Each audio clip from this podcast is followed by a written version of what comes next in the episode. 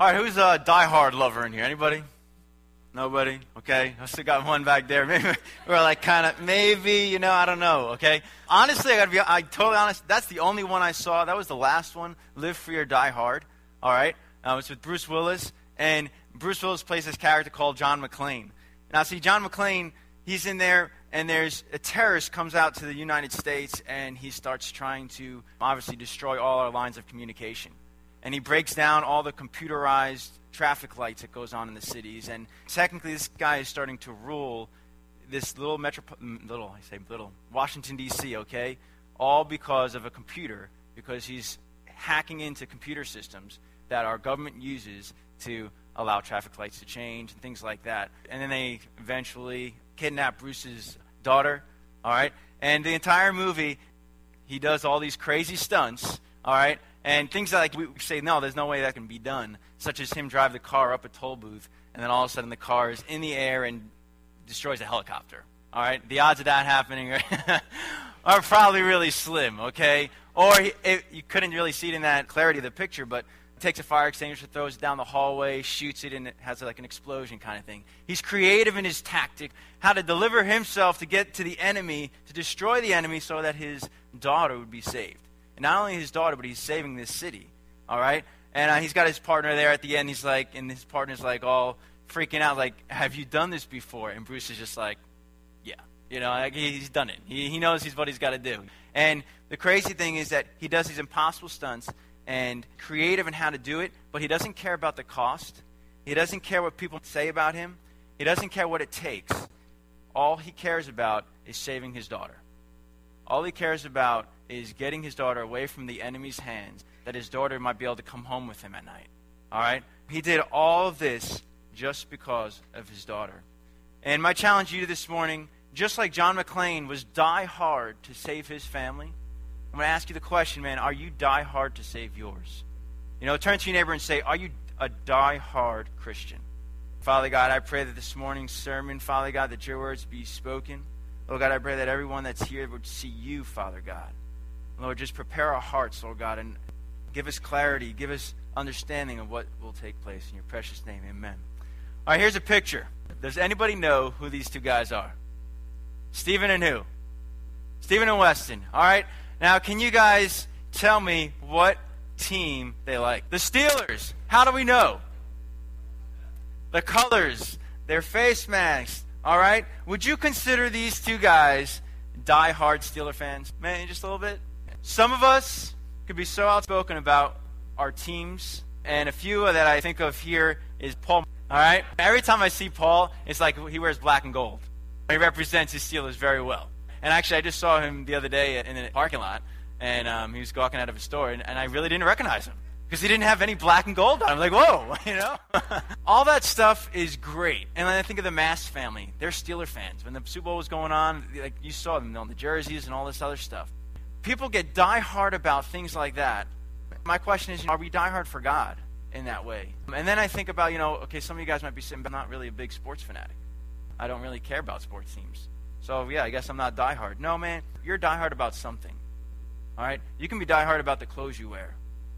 Got to wear a certain type of clothing. You can only shop in certain stores. All right? You might be diehard about some shoes you wear. Got to buy designer shoes. Or maybe, ladies, you, the purses you buy. You want your purse to match every outfit. Maybe it's a TV show that you can't miss. That you make sure you're home every day, every night to make sure you get that. Or if you're not going to be home, you TiVo it to make sure that you don't miss it. All right? Or maybe it's a movie that's coming out and you have to be there on opening night. Maybe you're diehard about your job and you work crazy hours because you want to make more money or because you want to try to move up in your company. Or maybe you're diehard about the way you look, your hairstyle, keep changing the color or the way you do your hair. Okay? We are diehard about something. And the reason why we do this stuff is not only because it makes ourselves feel good, but there's a little bit inside of us that when we walk down the street, walk down the mall, you kind of want people to say, hey, look at that person's shoes. Look at that person's clothes. Look at that person's hairstyle. That's pretty neat. Or maybe it's a car. Maybe you die hard about getting your brand new car that you always wanted. We're diehard about something, and we will sacrifice and do whatever it takes to make sure that we get stuff like that. if you could imagine with me, if we were diehard to save our family from hell, family, not just blood relatives, what it would be like. If we were really diehard and we would sacrifice maybe time, maybe money, maybe just whatever it needs to be done, maybe sleep, to make sure that you are helping people around you know who God is. There's a newspaper article I just read this week. I really don't get the newspaper. For some reason, it ends up in my driveway like once. It's been once a month now since we moved here. But I was reading the front cover, and it says this, and some of you guys might have seen it. It says, Funeral protests okayed. I'm just going to read a, three quick paragraphs from it. It says, From Washington, the Supreme Court ruled Wednesday that a grieving father's pain over mocking protests at his Marine son's funeral must yield to First Amendment protections for free speech. All but one justice sided with the fundamentalist church that has stirred outrage with raucous demonstrations contending God is punishing the military for the nation's tolerance of homosexuality. Then it goes on the decision ended a lawsuit filed by Albert Snyder, who sued church members for the emotional pain they caused by showing up at his son's funeral. As they have at hundreds of other funerals, the Westboro members held signs with provocative messages including, Thank God for dead soldiers. You're going to hell. God hates the USA. Thank God for 9 11. And one that combined U.S. Marine Corps motto with a slur against gay men. Justice Alito, the lone dissenter, said Snyder wanted only to bury his son in peace. Instead, the protesters brutally attacked his son's death. Now, when I say we're going to be diehard Christians, I don't support that. That's me personally. I don't see any love out of that. I don't see that father going home at night and say, man, that's a God I want to serve. When I say diehard, I'm not saying this. I'm saying die hard, that we sacrifice our time. We do whatever it takes to show the love of God. All right? And that's what I say. So here's some characteristics that I believe a die-hard Christian should have. Number one, live the Christian life outwardly, not just inwardly. Make it a part of your life. Number two, sacrifice your own wants and desires. Number three, not afraid of what people might think or say. Number four, your speech, attitude, and lifestyle should reflect Jesus. And number five, do whatever it takes to spread the gospel. These are characteristics that we should be, whatever we do, people should see this stuff happening. No matter what we do, they should say, hey, man, there's something different about that person. There's something different about so and so. And they start pointing fingers and start talking to you and start, hey, why? Why are you different? Why don't you participate in some of the joking that goes on in the office? Why don't you participate in some events that goes on here? That's our way of living the example of being diehard because we're taking certain steps. We don't want to be like everybody else. We don't want to just blend in. You know, I had a friend in high school, and he was four years older than I was. But man, this guy walked around the halls, and we went to a Christian school, okay, so it might not be as crazy, but he would walk around the halls and with his Bible in his hand. He was a senior in high school, and he walked the halls. And not only that, but he took his time out of his day to speak to those who were kind of loners. And not only that, but every time you heard him talk, he encouraged you. Okay? And he just had something about him. There was something different. There was something different. And yeah, we, I went to a Christian high school, but there's still this stuff goes on. Like for you to hold the Bible, walk into the halls is still kind of weird. Okay? Not everybody would be doing it. Like I said, I think he's the only one that I remember doing it. All right? But man, here's a guy who didn't care what people said. And he would take, like, in the middle of classes, like study times or whatever, he would simply go and pray for people, some of the students. He'd sometimes pray for the teachers. And this is a guy who could have done so many other things and could have just said, you know what, I don't want to hold my Bible. But I mean, this is a guy who I said, I want to be like that one day. Where when he walks in the halls, when he walks into a classroom, that people look at him and say, oh, there's so and so. There's something different about him. But it was a good different. There's a different to where, like, huh, that's neat. That's neat that he can have the courage to do that and not worry what people might say and not worry what people might think. He didn't really care. All right? That, to me, made a difference in my life. You see, that would be hard for a lot of us. We might get worried. What would my boss say? What would my boss think if he saw me praying at my computer during my break time? What would my boss say if he saw my Bible on my desk? What would my teacher say if she saw my Bible on my desk? What would my friends say if I'm going to my locker and they see a Bible in there? Just little things like that that I think would start turning people's heads, that would start conversation, that would make you become this die-hard Christian that I feel like God wants us to be. You know, I don't think God wants us to just come out here on Sunday morning, get fed, and that's it. No, we get fed like, uh, like Frank had said, but we get fed so we can feed others. And I believe that God wants us to go out and do more than what we're doing. There's so much that God wants for us. But are we really die hard to see that happen? Are we really die hard to see our boss get saved? And you know, some like, well, what about my reputation? I can't just when I'm out to lunch with some of my coworkers or some of my friends or whatever.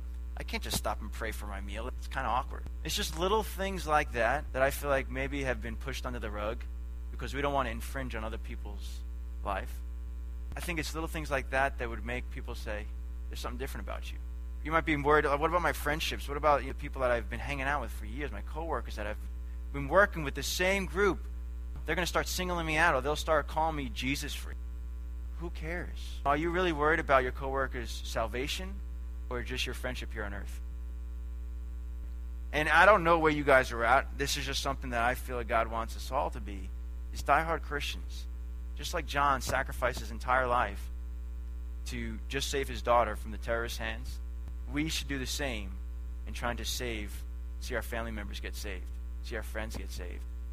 Some of us pretend to be diehard when we walk into those doors come into the church, we put on our Christian walk, our Christian talk, and then as soon as we walk out those doors, we go back home, we go to a, a neighbor's house, we go into our community, we might go to work, and then we become like these 007 Christians. Like 007, you know, the, ones that blend in nice. You don't know that so and so is there even. Because that's so much easier for us to walk into community into the world and just be a part of the world. Because the world is not going to be like God. The world's not going to stop at dinner time and pray for the meal before everything's over. The world, it's easier to blend into the world. So a lot of us, like, we play this Christian walk, then all of a sudden when discussion comes up about religion or God, and you just keep your mouth shut. Because you don't want to infringe. You don't want to say anything. You don't want people to know. And a lot of times we played like this double life that on Sunday mornings we're one way, but then we go out, and it depends on the group of people that we're with. Teenagers think they got this like totally mapped out, like totally nailed down. I got it. I'm fooling my parents. I'm fooling the youth pastors. I'm fooling the youth leaders. I am fooling them so much because when I'm in here, man, I don't curse at all. I don't coarse joke. But man, when I'm go out these doors, man, I can I drop the bombs all left and right. You know, hanging out with. They really do. They think they've got it all mapped out. They say, "Oh, I can't do that around my parents because you know they don't like that." But the reality is, one day it's going to pop out. Okay? And a lot of us are like that. We know when to turn it on and turn it off. But man, we should just be one way no matter what group of people we're with. Whether you're with a group of Christians or a group of worldly people. God loves the worldly people. I'm not telling you to not go out and hang out with worldly people. I'm telling you to be the same person you are with the worldly people as the same people you are with Sunday morning. And that is what makes a difference. That is how we become diehard because we don't care what people might say and think about us. All right? Let's bow our heads and pray when we get to the scriptures. Father God, I pray that your word will come alive this morning, Lord God, and help us to be like Jesus. In Jesus' name, amen. You see, Jesus didn't blend in when he walked the earth. First 33 years of his life, what did he do? He was a carpenter, lived with his family. But then when time for him to do ministry, when it was time for him to do the work that God has called him to be, he did not back down. He did whatever it took. All right? He didn't blend in. And the reason being we know that is because all throughout the Gospels, the Pharisees and Sadducees and teachers of the law constantly pointed at Jesus and said, Hey, what about you? What? Jesus, why are you doing well, such and such? Why are you healing people on the Sabbath? They would constantly try to pinpoint things and making Jesus look he's blaspheming God. But in reality, Jesus never backed down. He didn't say, Oh, you're right. I shouldn't be doing anything on the Sabbath. Okay, see you later. No, he healed on the Sabbath, anyways. He himself went and got food for his disciples on the Sabbath because his disciples were physically hungry. Jesus never backed down when he was pointed at and said, Who are you to forgive sins? And we're going to read a story real fast. We've all heard it before. It comes in Matthew chapter 9, verses 1 through 8. And I'm reading out of the NIV, and he reads this Jesus stepped into a boat, crossed over, and came to his own town. Some men brought to him a paralytic lying on a mat. When Jesus saw their faith, he said to the paralytic, Take heart, son, your sins are forgiven.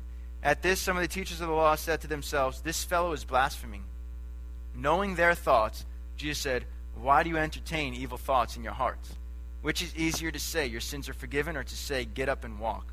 But so that you may know that the Son of Man has authority on earth to forgive sins. Then he said to the paralytic, Get up and take your mat and go home. And the man got up and went home. When the crowd saw this, they were filled with awe, and they praised God who had given such authority to men. See, Jesus didn't back down when he was questioned. Hey, wait a second. Who are you to forgive sins? Who are you? And Jesus just quickly, he said, Oh, you know what? And he just he gave them a response. Why do you entertain such evil thoughts? Which is easier? Your sins are forgiven, or to say, Get up and walk? But so you may know that the Son of Man has authority on earth to forgive sins. He never backed down. He said, You know what? Okay, you can question me all you want. And he heals the paralyzed man, not only of his sins, but he also, the paralyzed man is able to get up and start walking again. What happened to the people around him? Did anybody catch it? People around him, they were struck with what? With awe. That's the, there's something different. There's something different about Jesus. He didn't back down, he stood up. He stood up. It takes that point that when you stand up for God, when it's all said and done, it's like, I just did that. And it's like, people around you, like, wow, this guy's for real. This young lady's for real. They're not just this religious group. This is really someone who really is die hard for their faith, and they don't care what people say. They don't care what people think.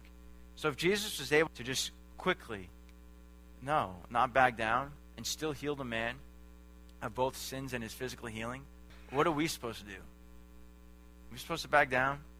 Are we supposed to just say, ah, I'm not going to pray for so and so because they're not Christians? What? Someone's in the hospital, someone's sick, someone's going through a hard time in their life. Man, God placed them on your heart for a reason. Do something. Make that phone call. Go to the person's house. Find where that person's at. Stand up for God because it's in those times that people look at you, man, you took time out of your day to come to me and you want to pray with me. There's something to your faith that just starts to grow when that happens. And then in Matthew chapter 27, we've heard this before. It's the crucifixion. 27 verses 38 to 44. It reads this Two robbers were crucified with him, one on his right, one on his left. Those who passed by hurled insults at him, shaking their heads and saying, You who are going to destroy the temple and build it in three days, save yourself. Come down from the cross if you are the Son of God. In the same way, the chief priests, teachers of the law, and the elders mocked him. He saved others, they said, but he can't save himself. He's the King of Israel. Let him come down now from the cross, and we will believe in him. He trusts in God. Let God rescue him now if he wants him, for he said, I am the Son of God. In the same way, the robbers who were crucified with him also heaped insults on him. You see, Jesus had to endure the mocking, the insults, the, the finger at you. He had to endure all that. And he never backed down. They made fun of him. They're like, oh, you say you could save others. Why can't you save yourself? Who do you think you are? Haha, you're nobody. Oh, you really the king? Mm-hmm, sure. The Son of Man. Yeah, look at you now. All right? If Jesus endured all that, that means we're going to be insulted. We're going to be mocked. We're going to be made fun of. All right? For who we really believe in. So that's just part, I mean, and I'm not trying to scare you guys as Christians because, I mean, the reality is, it's that, that because of who Jesus was, that when he breathed his last, he says, Father, forgive them.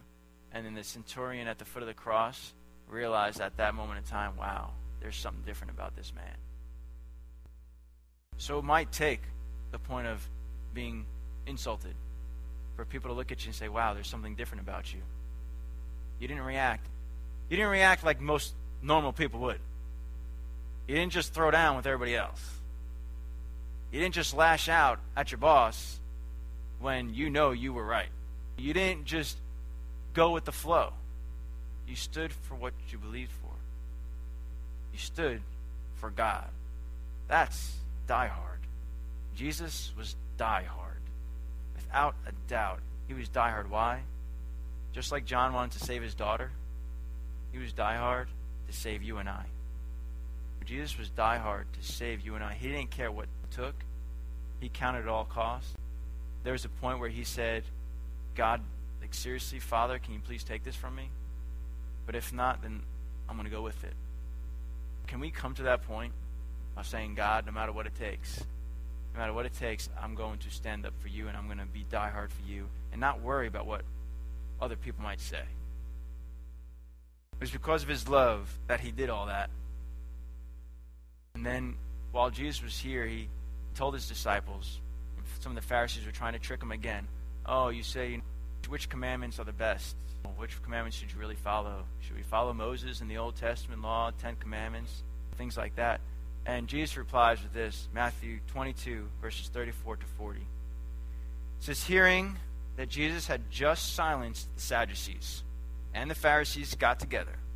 One of them, an expert in the law, tested him with this question Teacher, which is the greatest commandment in the law? Jesus replied, Love the Lord your God with all your heart, with all your soul, and with all your mind. This is the first and greatest commandment. The second's like it love your neighbor as yourself. All the law and the prophets hang on these two commandments. You see, the one important commandment that he tells us to do, and that's to love.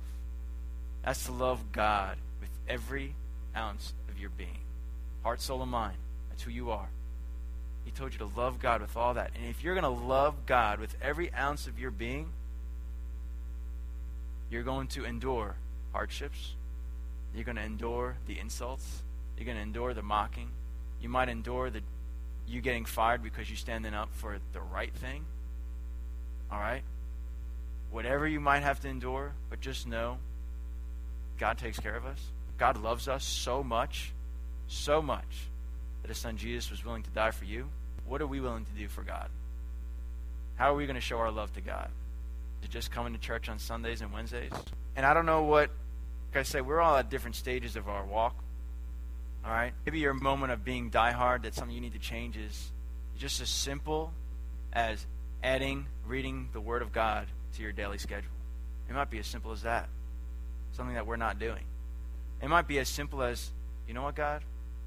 I'm going to pray for every meal, no matter who I'm around. I'm going to just pray before I eat every time, just to give you thanks. No matter where I'm at, no matter who I'm around. Maybe that's where you need to start. Wherever it is, you know. As we were talking this morning, something came up in your mind, and you're like, oh, that's right, that's where I can step up. So I challenge you guys step up, do something, be diehard. If Jesus never backed down, we shouldn't. Jesus didn't back down because he loved us. So if we love God with every ounce of our being, we'll want to see others go to heaven. We'll want to save our family. We'll want to risk everything for the sake of one person. We'd want to risk everything for the sake of seeing one person get to heaven. No matter if that's risking, like I said, being mocked, maybe risking your job. When you walk through your office, when you walk down the street, when you walk in the grocery store, do people notice there's something different about you and not your hair color? Do they really notice, hey, there's like this sweet spirit about that person? Have you guys ever encountered a person and you just walk by and like, huh, that person was something different? How awesome would that be for us to be like that? Walk in the grocery store and people like, hey, there's something different about you. Or the way they see you when you're checking out, the words you say to the cashier. People notice. People notice that. Like that's what I'm saying. Like the little things, the little things. Like I said, I feel like we just brushed them under the rug. That's not important. You know, when I leave here, it's just not important about the cashier. I'm just giving money, get out of there, go back home. You know. No, it's important. That's important. What you say, how you act, what you do. That's very important. Don't blend in. Because if you want to blend in, you're going to become like the Pharisees and Sadducees one day. Because blending in doesn't make you any different than the world, and you're not going to want to stick up for them when the going gets really, really hard. So I challenge you guys, I challenge all of us, let's be diehard for God. Let's be that diehard Christian that God has called us to be. To love everyone, anyone, even though it's hard, to love people when they don't like you. Love people because that was the second commandment. Love your neighbor as yourself. So if we're loving God with every ounce, we're going to want to go after those who are lost. We're not just going to go, eh, that's all right, that's you. I don't want to stand up for you. When I came home from college on my breaks, I had high school friends that I obviously hung out with all throughout high school, okay? And when I came home from college on my breaks, it was kind of like I'd hook back up with them, but then our relationships, our friendships started to die out because they were doing things that I didn't agree with. So guess what? They stopped calling me. I stopped calling them. And that's okay. In me, I'm like, that's fine. All right? But still got to pray for them because I wouldn't partake in some of the stuff they did, and they knew that I didn't. So out of respect for me, they stopped saying, hey, let's stop inviting Joe over. And I'm okay with that. It's not that they don't like me, because I know if I saw them on the, at their house or whatever, or in the grocery store somewhere, I know it would just be like, hey, man, what's going on? But they know that I won't partake in some stuff. That's what we should be like. We should be like, hey, I'm not going to partake in some stuff. And we got to be okay with that. We got to be okay with that. So I challenge you guys, let's not be these 007 agents walking out there, blending in, just coasting for the ride. Let's not back down. Let's stand up. Let's stand up. Imagine if we all came out of here this morning, started living for God, loving God, and you guys walk out into community and people start saying, Hey, did you see Bill? Hey, did you see Kristen? Hey, did you see Rick? How awesome would that be? How awesome would that be? That you can simply just, by the way you walk, by the way you talk, that people can notice that there's something different. Why do you think thousands flocked to Jesus? Because there's something different. So imagine how are you going to control a thousand people come and follow you? How cool would that be if people started just following you? Dude, what's going on? You say, hey, I'm going after God. Whatever. And this is the God I serve. And you show them, and you tell them, and you do all these things. And that is where the miracles start taking place. That is where your faith starts being built. That is where God takes you to the next level. And people start saying, man, I don't want to be like you. I want what you got. And that is what it takes to be diehard for God. That is, I think, how Jesus would want us to live. There's a song I'm going to quickly read some lyrics and we'll get out of here. It's called All Day. I never heard this song until I came here. Ever since I heard it, been like, I tell the students and some of the leaders, some my wife, I say, when I'm back there praying for youth and stuff, I put this song and I just jam out to it. So here we go. It says this. It says, I don't care what they say about me. It's all right. I don't care what they think about me. It's all right. It says, because I love you and I'll follow you. You are my life. I'll read my Bible and pray. I'll follow you all day. It says, I don't care what it costs anymore because you gave it all and I'm following you. I don't care what it takes anymore. No matter what happens, I'm going your way.